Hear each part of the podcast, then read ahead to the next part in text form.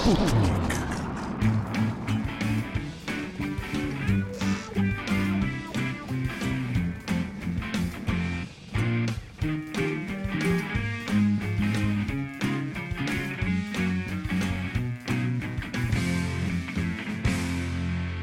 Eccoci, benvenuti in diretta, puntata del venerdì eh, di Sputnik dagli studi di Roma 3 Radio. Buonasera prof.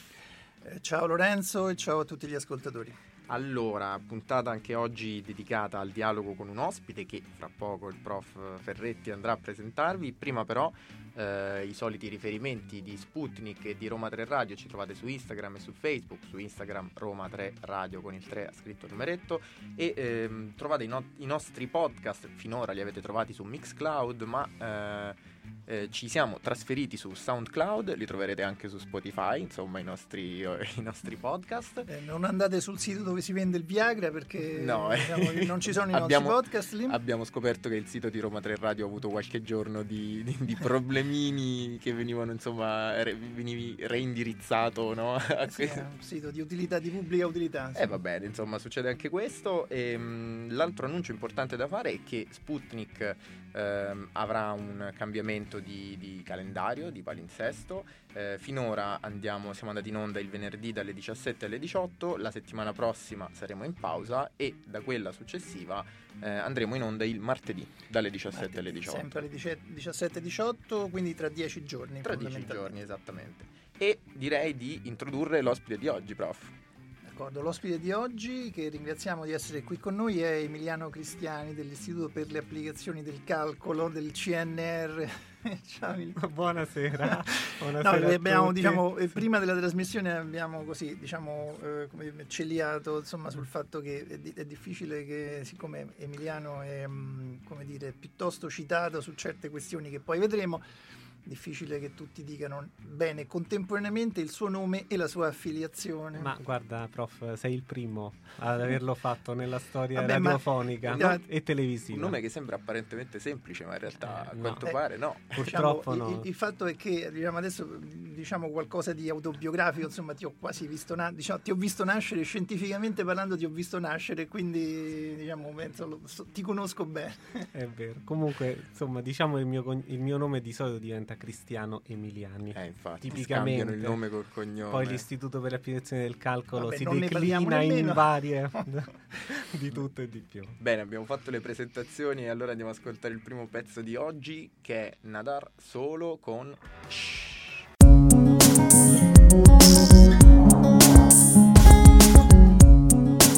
RTR Roma 3 Radio Bentornati in diretta. Allora, eh, abbiamo qui con noi Emiliano Cristiani, che ho detto di nuovo giusto. E non Cristiano ecco. Emiliani. non Cristiano Emiliani. E, um, allora, Emiliano, eh, che appunto io conosco da molto tempo e di cui diciamo, apprezzo la, la, la bravura scientifica, e è diventato in questi ultimi anni un esperto espertissimo di, eh, di fenomeni di auto-organizzazione e di, diciamo, di fenomeni di movimento collettivo soprattutto, correggimi se sbaglio. E quindi, e, e quindi, niente, io comincerei ah. a chiederti di, di, di spiegarci qualcosa sulla ecco, l'auto-organizzazione è un, eh, un, termine un, po', no? è, sì, un, termine un po', mistico, insomma filosofico, ecco, quindi Dici un po' mm, che, che, cosa si intende, almeno nella modellistica matematica, per auto-organizzazione. Ah, sì, infatti non saprei neanche dire nell'immaginario collettivo che Beh, cosa evoca questa... Perché... Un sacco niente. di cose, un io sacco so... di cose e niente. Molto o niente. Io ho conosciuto questa parola nel momento in cui ho cominciato a studiarla proprio dal punto di vista scientifico, quindi non saprei neanche dire... Comunque è un concetto molto molto affascinante che ricorre spesso nella scienza, quindi diciamo, è veramente una cosa interessante da studiare, sì, la si potrebbe studiare per tutta la vita. È un po' se volete la traduzione del, del detto l'unione fa la forza in natura, perché è quel modo con cui un gruppo di agenti, che potrebbero essere animali, robot, persone, manifesta delle capacità altamente intelligenti anche se i singoli individui che compongono il, il sistema, il gruppo, in realtà non sono per niente così intelligenti come si potrebbe pensare. Mi vengono e... subito in mente pensando a Roma agli storni. Eh, no? esatto, storni. esatto, esatto. No, la prima cosa che viene in mente, questo mi è evidente anche a me, diciamo, da, Beh, da Insomma, tu hai cominciato, diciamo, il tuo interesse per, per, i fenomeni di auto-organizzazione è cominciato con le formiche, se non vado errato. Sì, sì, assolutamente. Grande... Emiliano è autore di una specie di videogioco che si chiama Mirmedron, di cui forse ci potresti parlare un attimo. Beh, Mirmedron è nato proprio per gioco, un simulatore di formicaio e si trova anche su internet, ancora si può scaricare, è una specie di videogioco non ha un obiettivo, non, non si vince niente sostanzialmente.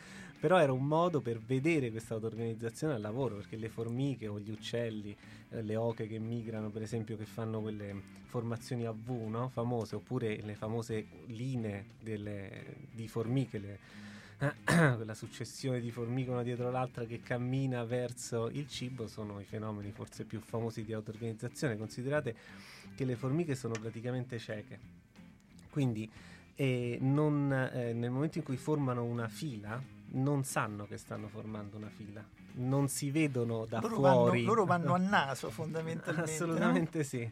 Non, non, hanno questa capacità di astrazione mentale nel capire che loro stanno facendo una fila che li collega dal nido al cibo. Que- loro fanno diciamo delle, delle considerazioni locali, cioè si trovano in un certo punto, sentono un odore e dicono seguo questo odore. Non so dove va, non so perché, seguo l'odore e basta.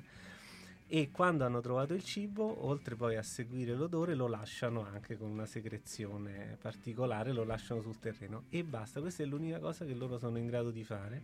In automatico, questo fa sì nel momento in cui tutte le formiche rispettano questa regola semplice, si vedono queste incredibili figlie di formiche che sono, possono essere lunghe anche 100 metri e collegano la, la tana, diciamo il nido con il cibo. E questo è un caso abbastanza tipico di sì, situazioni in cui dei comportamenti nucleari molto elementari poi mh, sui grandi numeri danno luogo a comportamenti complessi. Esatto, sulle le oche che migrano, che fanno le vie è ancora più evidente, cioè non hanno minimamente la, la capacità di capire che volare a V è vantaggioso da un punto di vista aerodinamico che li fa fare meno fatica. Loro semplicemente quello che fanno è voler stare vicino ai propri compagni perché hanno questo spirito innato di coesione, sono animali sociali, vogliono stare vicino agli altri e vogliono vedersi tutti in modo tale che se qualcuno rallenta, qualcuno si perde, loro se ne accorgono. E basta che ogni oca si comporti in modo tale da guardare tutte le altre e stare vicino almeno un'altra che automaticamente si crea il, il pattern, la formazione a V che è così vantaggiosa poi per tutta una serie di motivi. E immagino, allora, a parte che io starei ad ascoltare queste cose per tutto il giorno perché sono eh, fenomeni bellissimi, immagino che dietro queste cose ci sia della matematica che scopriremo, eh, però prima eh, ci sono i Subsonica featuring Motta con tutti i miei sbagli.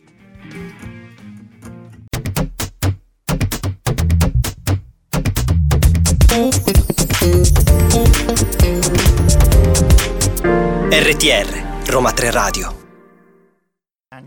Allora, eh, dunque si parlava di auto-organizzazione delle... E quindi scusami, non abbiamo, beh, non abbiamo definito l'auto-organizzazione, capisco che definire le cose sia una, una, una, uh, dire, un principio che, che, noi matematici seguiamo, però potrebbe non essere altrettanto interessante per gli ascoltatori. Diciamo che, mh, d'accordo, abbiamo parlato di formiche, di oche e ecco, adesso invece veniamo alle persone. Eh, le persone anche mostrano fenomeni auto-organizzanti, anche se è un po' più difficile perché la persona ha un'intelligenza superiore di solito, anche se segue un comportamento istintivo, comunque cerca di capire cosa sta facendo, ha l'abilità questo di... Questo ogni tanto è un disastro, sì. questo ogni tanto crea dei disastri. diciamo, l'idea sarebbe comunque di guardarsi da fuori e di capire eh, che cosa si sta facendo, anche se non sempre si fa.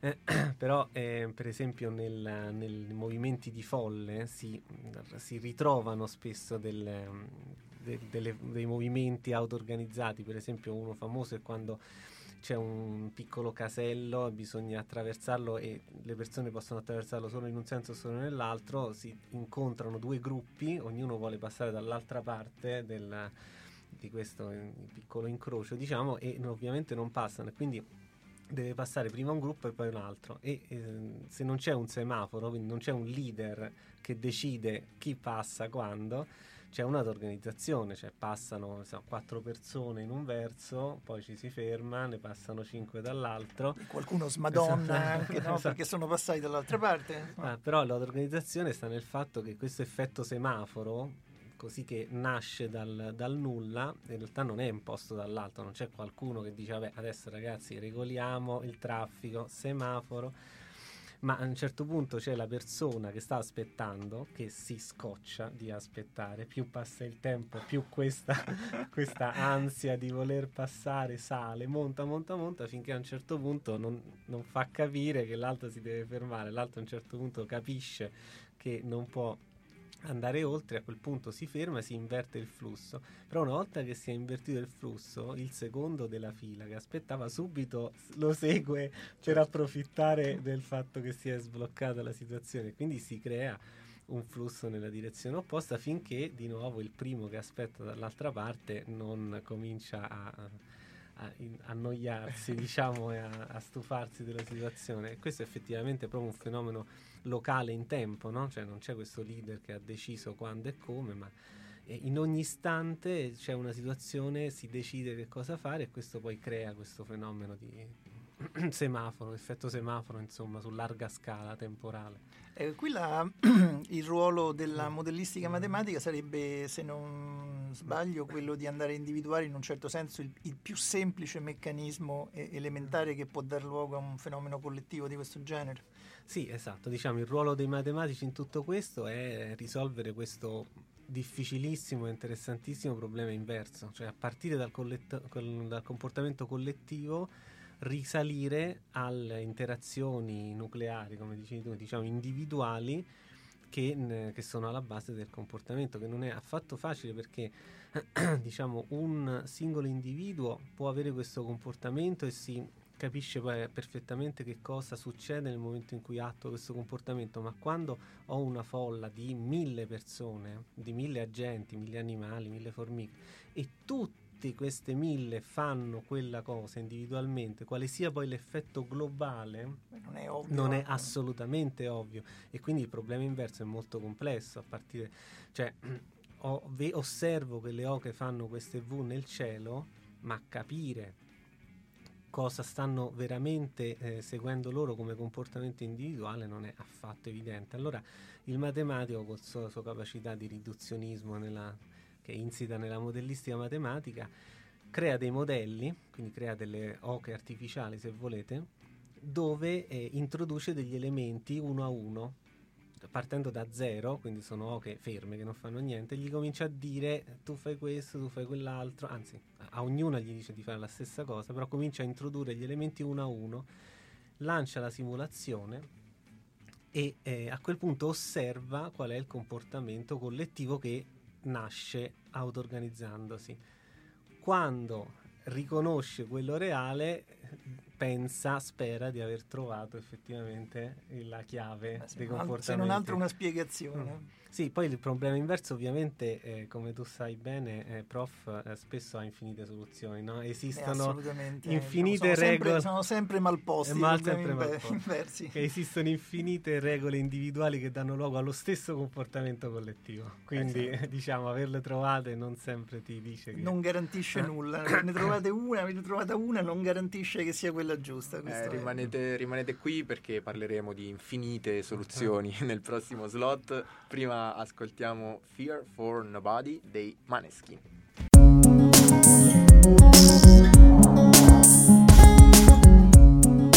RTR Roma 3 Radio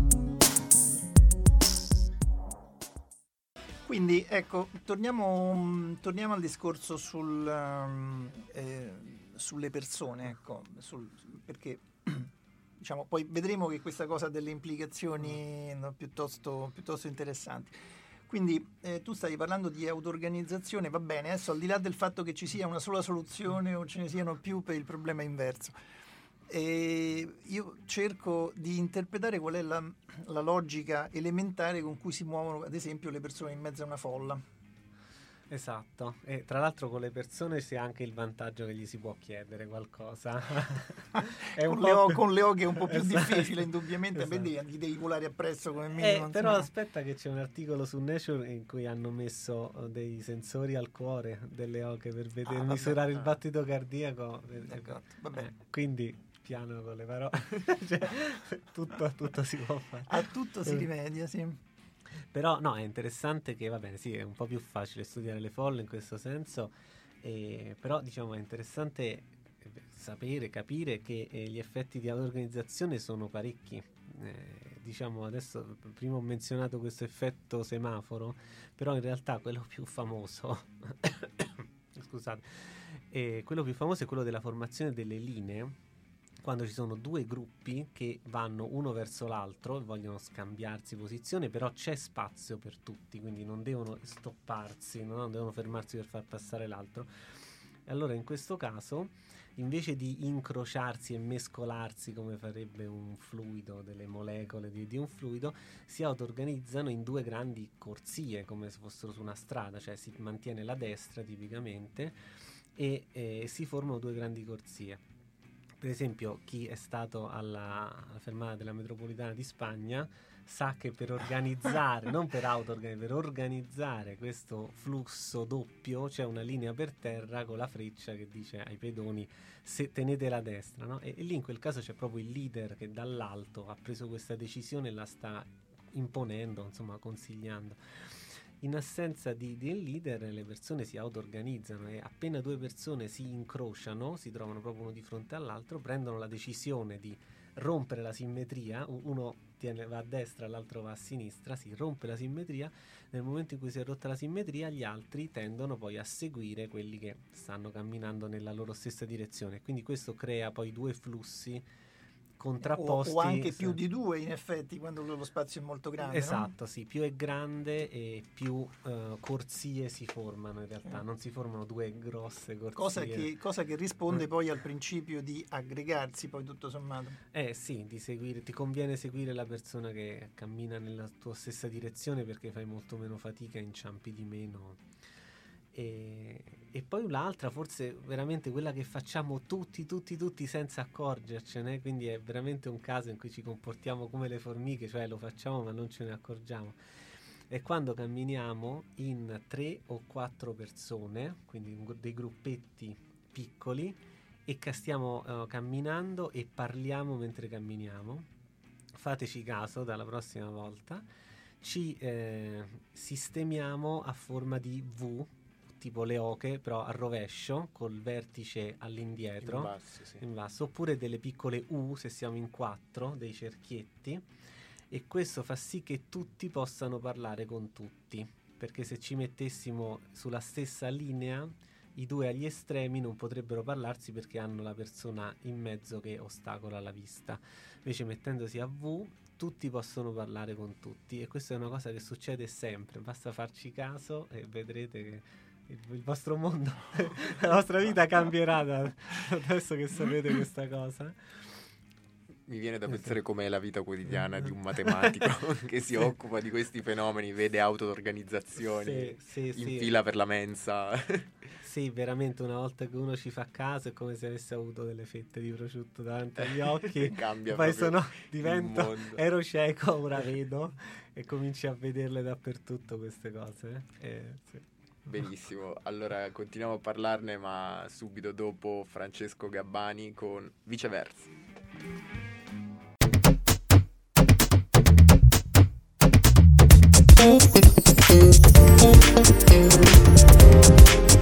RTR, Roma 3 Radio. Bentornati in diretta eh, su Sputnik con il nostro ospite ehm, Emiliano Cristiani. Quindi Fino a qui abbiamo parlato di, mm, di, analisi in qualche modo, cioè ricostruiamo o almeno speriamo insomma, di ricostruire il comportamento complesso di una, di una folla, ad esempio sulla base di, di, comportamenti elementari relativamente molto più semplici.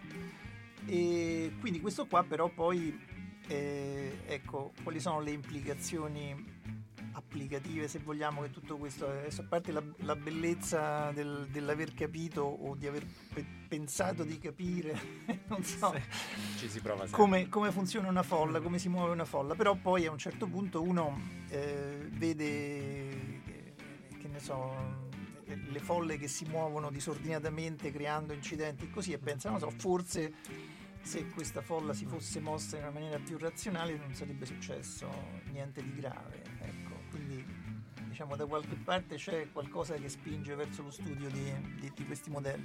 Beh sì, diciamo una volta che uno ha individuato queste regole un- ha fatto un grosso passo in avanti perché ha in mano un modello matematico previsionale, quindi può eh, fare previsione, può fare simulazione e questo è molto usato per esempio quando si organizzano i grandi eventi all'esterno come insomma, Capodanno, il Carnevale, si fanno praticamente sempre delle simulazioni per capire quante persone possono affluire in piazza e soprattutto dove sistemare le entrate, le uscite, i gate, le, le Sì, balaustre. Mi, mi sembra di ricordare che in realtà la, diciamo, la, la- la geometria insomma, del luogo in cui si muovono, si muovono le persone abbia un'influenza per niente prevedibile, cioè che paradossalmente certe volte con degli ostacoli in mezzo tu hai un deflusso più veloce o cose di questo Eh, genere. Sì, sì, sì. Oppure se la piazza è quadrata o è rotonda. Ah.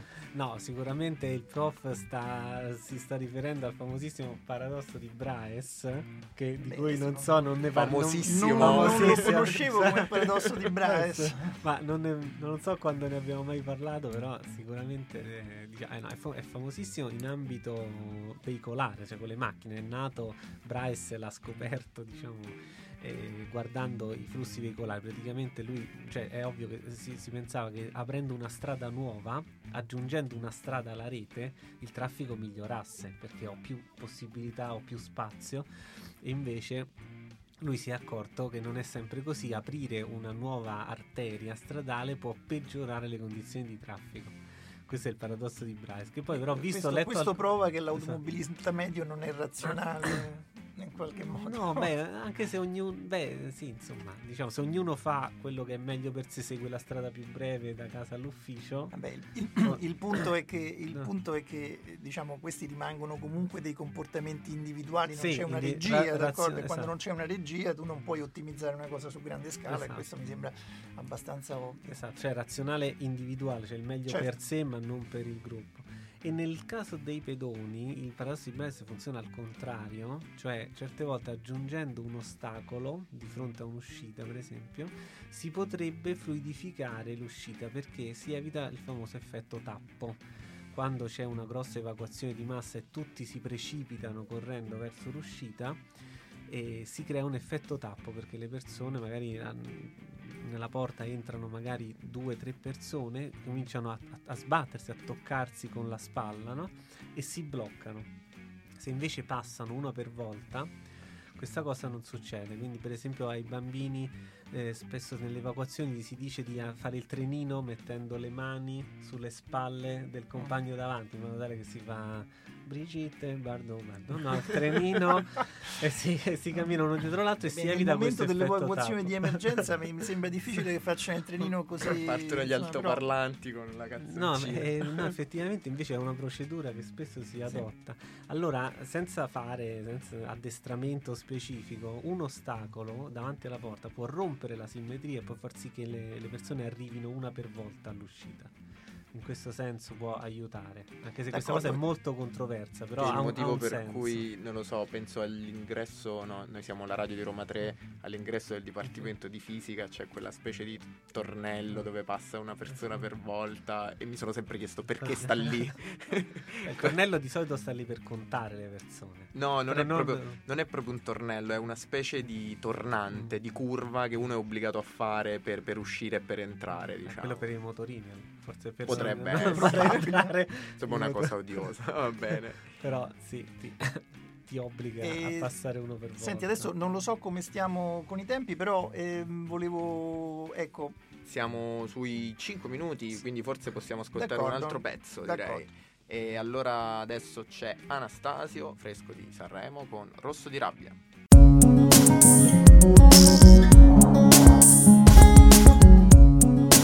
RTR Roma 3 Radio Sempre in diretta con Emiliano Cristiani eh, parlavamo di, abbiamo parlato di vari fenomeni di auto-organizzazione e mh, diciamo sembra quasi che eh, ci sia la tendenza spontanea di determinati sistemi siano fatti di animali o di persone ad auto-organizzarsi. Quindi mi viene spontanea una domanda, e cioè eh, quando è che diciamo, l'auto-organizzazione rischia di non funzionare, cioè di finire in caos totale e risulta, eh, c'è, c'è, il bisogno di una regola, no? di un leader come l'hai chiamato tu prima. Eh sì, a un certo punto perde essere, perde la, la sua efficienza l'organizzazione. Eh, questa diciamo è una domanda complessa che vira sul filosofico spinto, no? Eh, però senza diciamo anche l'amore di generalità del matematico, però permettimi di fare un esempio concreto. La, la risposta alla domanda tu la trovi su via di Quintiliolo, vicino a Tivoli Ah, ah, vicino a Roma. Molto eh, concreto. Sì, tu, tu, vai là. e sono le sue zone. Le sue zone. Tu vai lì e capisci tutto. è una via di montagna strettissima dove passa solo una macchina per volta, però è doppio senso la strada. E di solito è molto poco trafficata, per cui uno passa tranquillamente, sta da solo, passa 80 all'ora e va. Quando ci stanno quei rari casi in cui incroci una persona, c'è una regola stradale che ti dice chi ha la precedenza e questa regola viene rispettata, uno si ferma e lascia passare l'altro. Quando il traffico ogni tanto diventa un po' più intenso, la regola della strada svanisce, va a farsi, va a farci friggere e arriva l'auto-organizzazione. Attenzione, è tre step questo. Cioè, prima il leader, no, prima c'è l'anarchia, sei da solo, te ne frega. Poi c'è il leader che è il cartello stradale che ti dice cosa fare. Poi c'è l'auto-organizzazione, dice il cartello stradale non mi interessa, facciamo noi e facciamo l'effetto semaforo come quello di cui avevo parlato con i pedoni. Passano 5 macchine a scendere, poi 5 macchine a salire. Quando diventa ancora più congestionato il traffico, cosa che succede quando la Tiburtina si interrompe, allora abbiamo il caos. Perché comincia a passare un gruppo di persone a scendere, per esempio, che non ha nessuna intenzione, intenzione di, di, fermarsi. fermarsi. cioè, quello prima segue a ruota quello dopo. Assolutamente, e... questa cosa può andare avanti anche per mezz'ora. E l'altro ovviamente si spazientisce. E a un certo punto impazzisce, io l'ho visto varie volte nella vita, passa anche se non ci passa. e si bloccano in mezzo perché dici io piuttosto blocco tutto ma non aspetto più, non sono Oltre. più disposto ad aspettare e si bloccano nel punto più stretto dove a quel punto cominciano a strusciare la fiancata contro l'erba che sta a fianco. Quindi possiamo dire che la risposta alla domanda è la durata della pazienza sì. dell'autista. A quel punto se la situazione fosse sempre così ogni giorno il vigile avrebbe messo il semaforo ed ecco che torna il leader, il leader. Eh, diciamo sì, la... Sì, ma infatti a proposito di leaders, ehm, mi sembra di capire che eh, se uno volesse applicare questi modelli alle mh, mm, procedure ad esempio di evacuazione di emergenza o cose di questo genere, poi eh, la, la, la, figura di qualcuno che dà delle regole collettive co- che rendono il più efficiente possibile la, eh, ad esempio l'evacuazione, in questo caso qui è, diventa fondamentale. Sì, esatto, diciamo la cosa più intelligente da fare, che è quella che noi stiamo studiando da qualche anno, è combinare le due cose, cioè avere un leader che sfrutta l'auto-organizzazione, non la sostituisce. Il, qualcuno che guidi una eh, fila di persone. Esatto, il leader classico sostituisce, annulla l'auto-organizzazione, dice adesso si fa come, si dico, fa come dico, io. Beh, questo in Italia funziona sempre sì. molto male. esatto. Invece si può lasciare che le persone si auto-organizzino, però più, abbastanza di nascosto, diciamo, più o meno di nascosto questa auto-organizzazione viene guidata per cui se c'è la tendenza, il famoso effetto gregge, no? l'herding effect, la tendenza a seguire gli altri quando uno non sa dove deve andare, se un leader, un organizzatore dell'evento e eh, diciamo introduce nella folla una persona che si sposta e va nella direzione giusta e sfrutta il fatto che gli altri non sapendo dove andare tendono a seguire chi mostra avere una direzione ben chiara di movimento e in automatico riesce a trascinare magari 100, 200 persone in una stessa direzione senza minimamente aver parlato con loro, aver avuto un'interazione, averli convinti a ad andare in quella direzione. Facendogli anche credere magari che sono stati particolarmente furbi. Anche. Beh sì, perché ognuno dirà, vedi come sono stato intelligente a seguire la persona. Questo mi fa, mi fa venire in mente altri fenomeni naturali, non lo so, di branchi di determinati animali che hanno il capo branco che capofila no? e conduce. Sì, esatto, in quel caso diciamo anche nelle oche c'è una membro più anziano che è quello che sa Sta la strada. vertice. Esatto, e tra l'altro si dimostra, un matematico famoso ha fatto un articolo su Nature importante su questo, mh, eh, diciamo si dimostra che man- eh, bastano pochissimi individui informati per trascinare tutto il gruppo nella stessa direzione, cioè se in un gruppo il 5% delle persone sa dove andare e ci va in maniera molto decisa, gli altri bene o male non sanno dove andare, tendono a seguire gli altri, tutto il gruppo andrà nella stessa direzione. Bene, questo mi sembra. Bene, so, è mi- confortante, mi però. fa pensare e intanto adesso. Beh, anche con le opinioni Sì, funziona. no, con no, le opinioni non esatto. entriamo su, que- Eh, que- su è questo delicato, terreno. è Fuoriamo fuori delicato. campo. Adesso c'è Neffa con sigarette.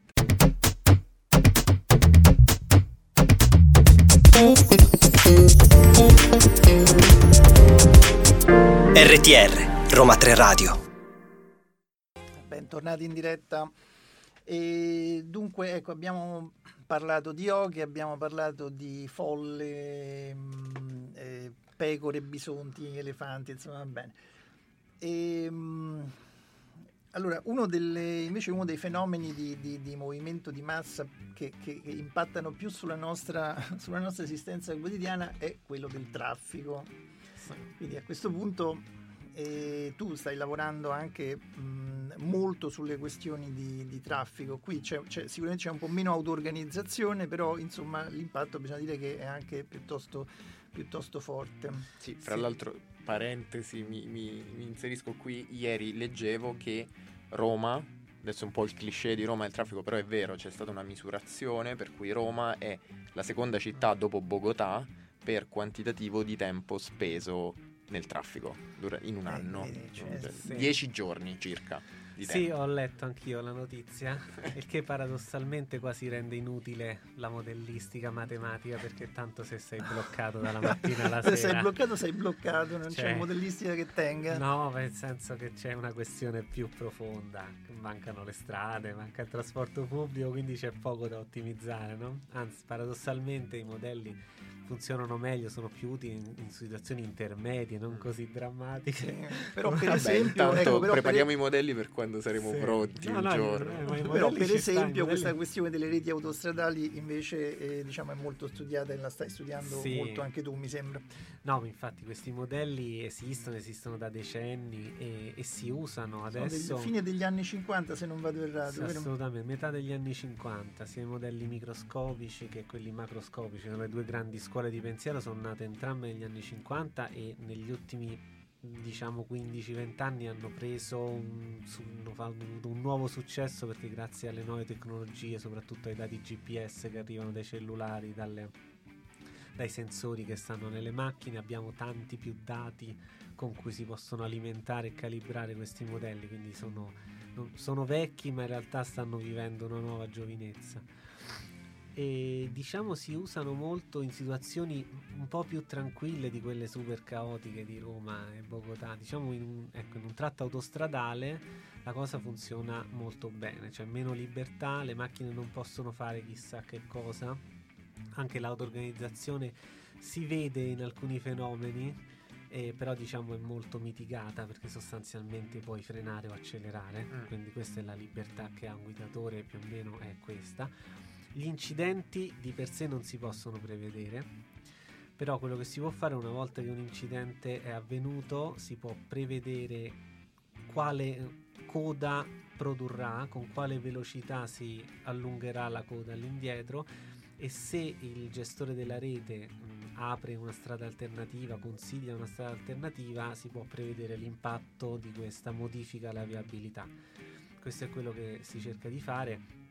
È molto difficile, diciamo, si fanno previsioni a 10-20 minuti nel futuro.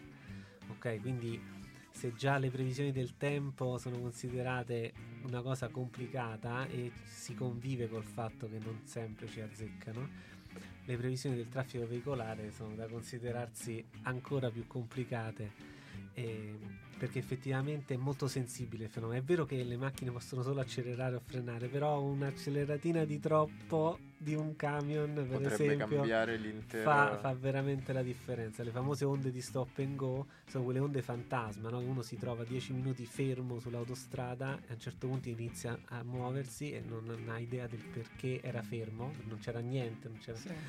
quello è perché magari mezz'ora prima, un'ora prima 20 km più avanti un camion aveva rallentato un po' più del dovuto. Senti, Ma ma, ecco, questa, questa cosa mi fa venire in mente che la modell- almeno la modellistica continua, che è quella che mi è vagamente più familiare, e appunto ehm, io personalmente che non sono un esperto però la faccio risalire alla cosiddetta equazione di Lighty-Wyndham Richards che è del- de- di fine anni 50 che è un'equazione molto semplice però con l'andare del tempo si è rivelata eh, diciamo troppo semplice anche troppo semplice per spiegare eh, alcuni, alcuni fenomeni tipo per esempio le onde di stop and go tu mi dici Sì, che- è vero, si usa ancora oggi, però per un traffico non, troppo congestionato. Esatto, però quando cominciano a entrare in gioco questi fenomeni del secondo ordine, cioè quelli legati all'accelerazione, frenate, accelerazione, soprattutto dei mezzi pesanti, quei modelli là, che appunto è del 55, non riesce a catturare il fenomeno. Eh, io Sì. tra l'altro ho un, um, dire, un aneddoto che mi è successo qualche mm, anno fa, insomma, eh, mio fratello ingegnere mi dice, ah ma guarda ieri mi è successa una cosa stranissima, ero in fila, poi di colpo, eh, di colpo abbiamo cominciato ad- a, a- a circolare come se non succedesse niente, cioè da un momento all'altro da fermi a 50 km all'ora. Io all'epoca gli dissi, beh, eh, dico, ma l'equazione di Wyndham Richards ha delle soluzioni discontinue. E, e lui mi, mi guardò con un'aria un po' imperscrutabile, come dire, vabbè, che devo chiamare un medico? che devo... Certo. Beh, allora diciamo E che... capisco che insomma possa effettivamente detto così a secco possa essere un po' un- come dire un- rendere perplessi Per- Sì, turba, turba. per tutti gli ascoltatori diciamo che forse diciamo, non, non- non li aiuterà a, a- a sbrogliare prima una coda, a farla risolvere prima, ma quantomeno capirne forse il meccanismo permetterà di affrontarla in maniera forse un po' più zen, con, con un po' più di Beh, filosofia, un- anzi un, un po' di approccio zen bisogna avercelo comunque a prescindere questo sì, di sì, sì. default. Allora adesso andiamo ad ascoltare l'ultimo pezzo di oggi che è Alex Britti con La Vasca.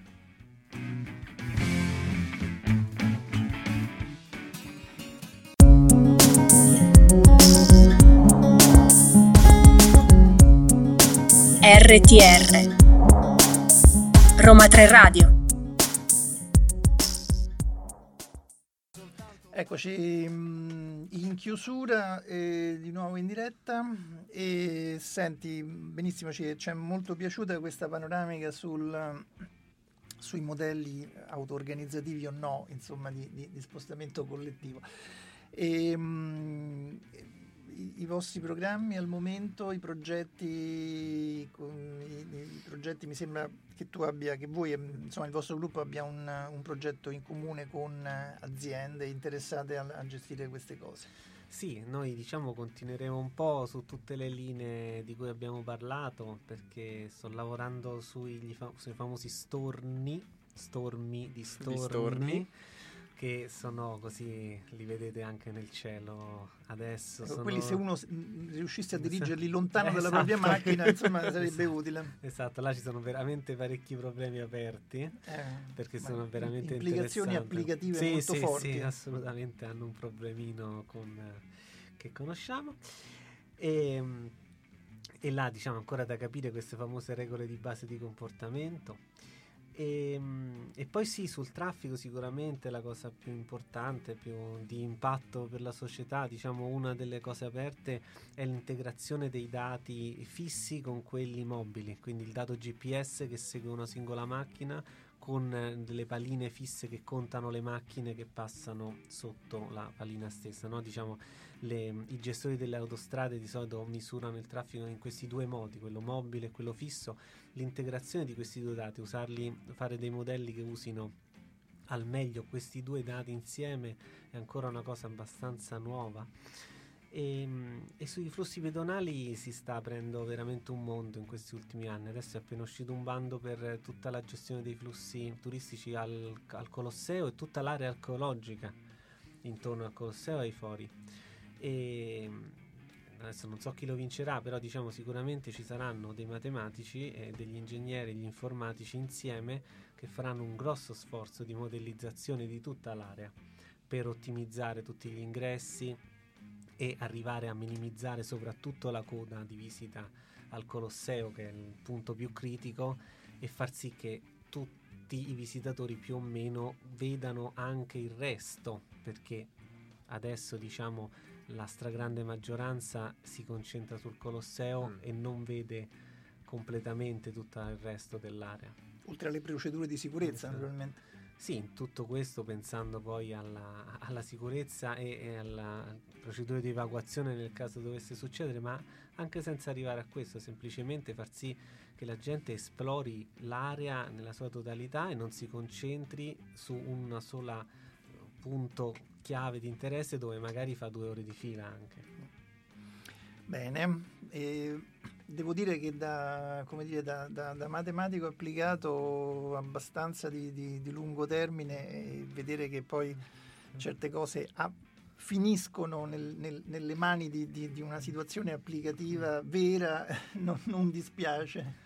No, no, anzi, eh, io diciamo l'ho sperato fin da quando ero studente di riuscire ad avere un impatto, almeno uno nella vita, perché da matematico ovviamente no, bella si, la teoria. Si impatta però, poco. Sì, si, impatta no, poco. Si, si, tende a pensare no, che la matematica sia qualcosa un po' fine a se stessa, esatto. invece poi qui vediamo proprio eh, super concreta perché sì. cioè, siamo a Roma, gestione di, del nostro mm, patrimonio archeologico e culturale, il Colosseo che è forse il simbolo. Quindi... Ah, sì. No, la matematica teorica, poi io ci sto che è fino a se stessa ed è bello così, però la matematica applicata si chiama applicata ma poi è applicata Invece allora, a un certo punto ho cominciato a fare la distinzione tra matematica applicata e matematica applicabile. Allora ho detto, ma proviamo a fare matematica Beh, questa, questa è, una dis- è, una distinzione, mi sembra molto interessante, a cui forse potremmo dedicare un'intera puntata. Assolutamente. E siamo in chiusura. A proposito di puntata, vi ricordo che questo è l'ultimo venerdì in cui siamo in onda. Saremo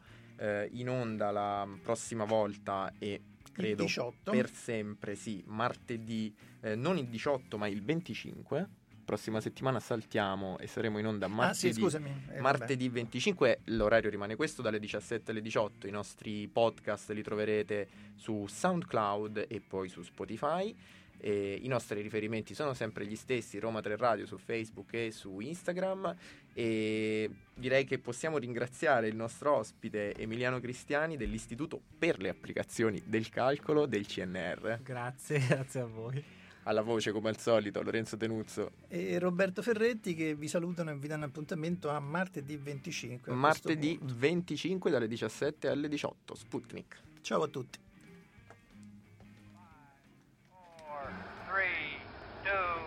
One. Sputnik.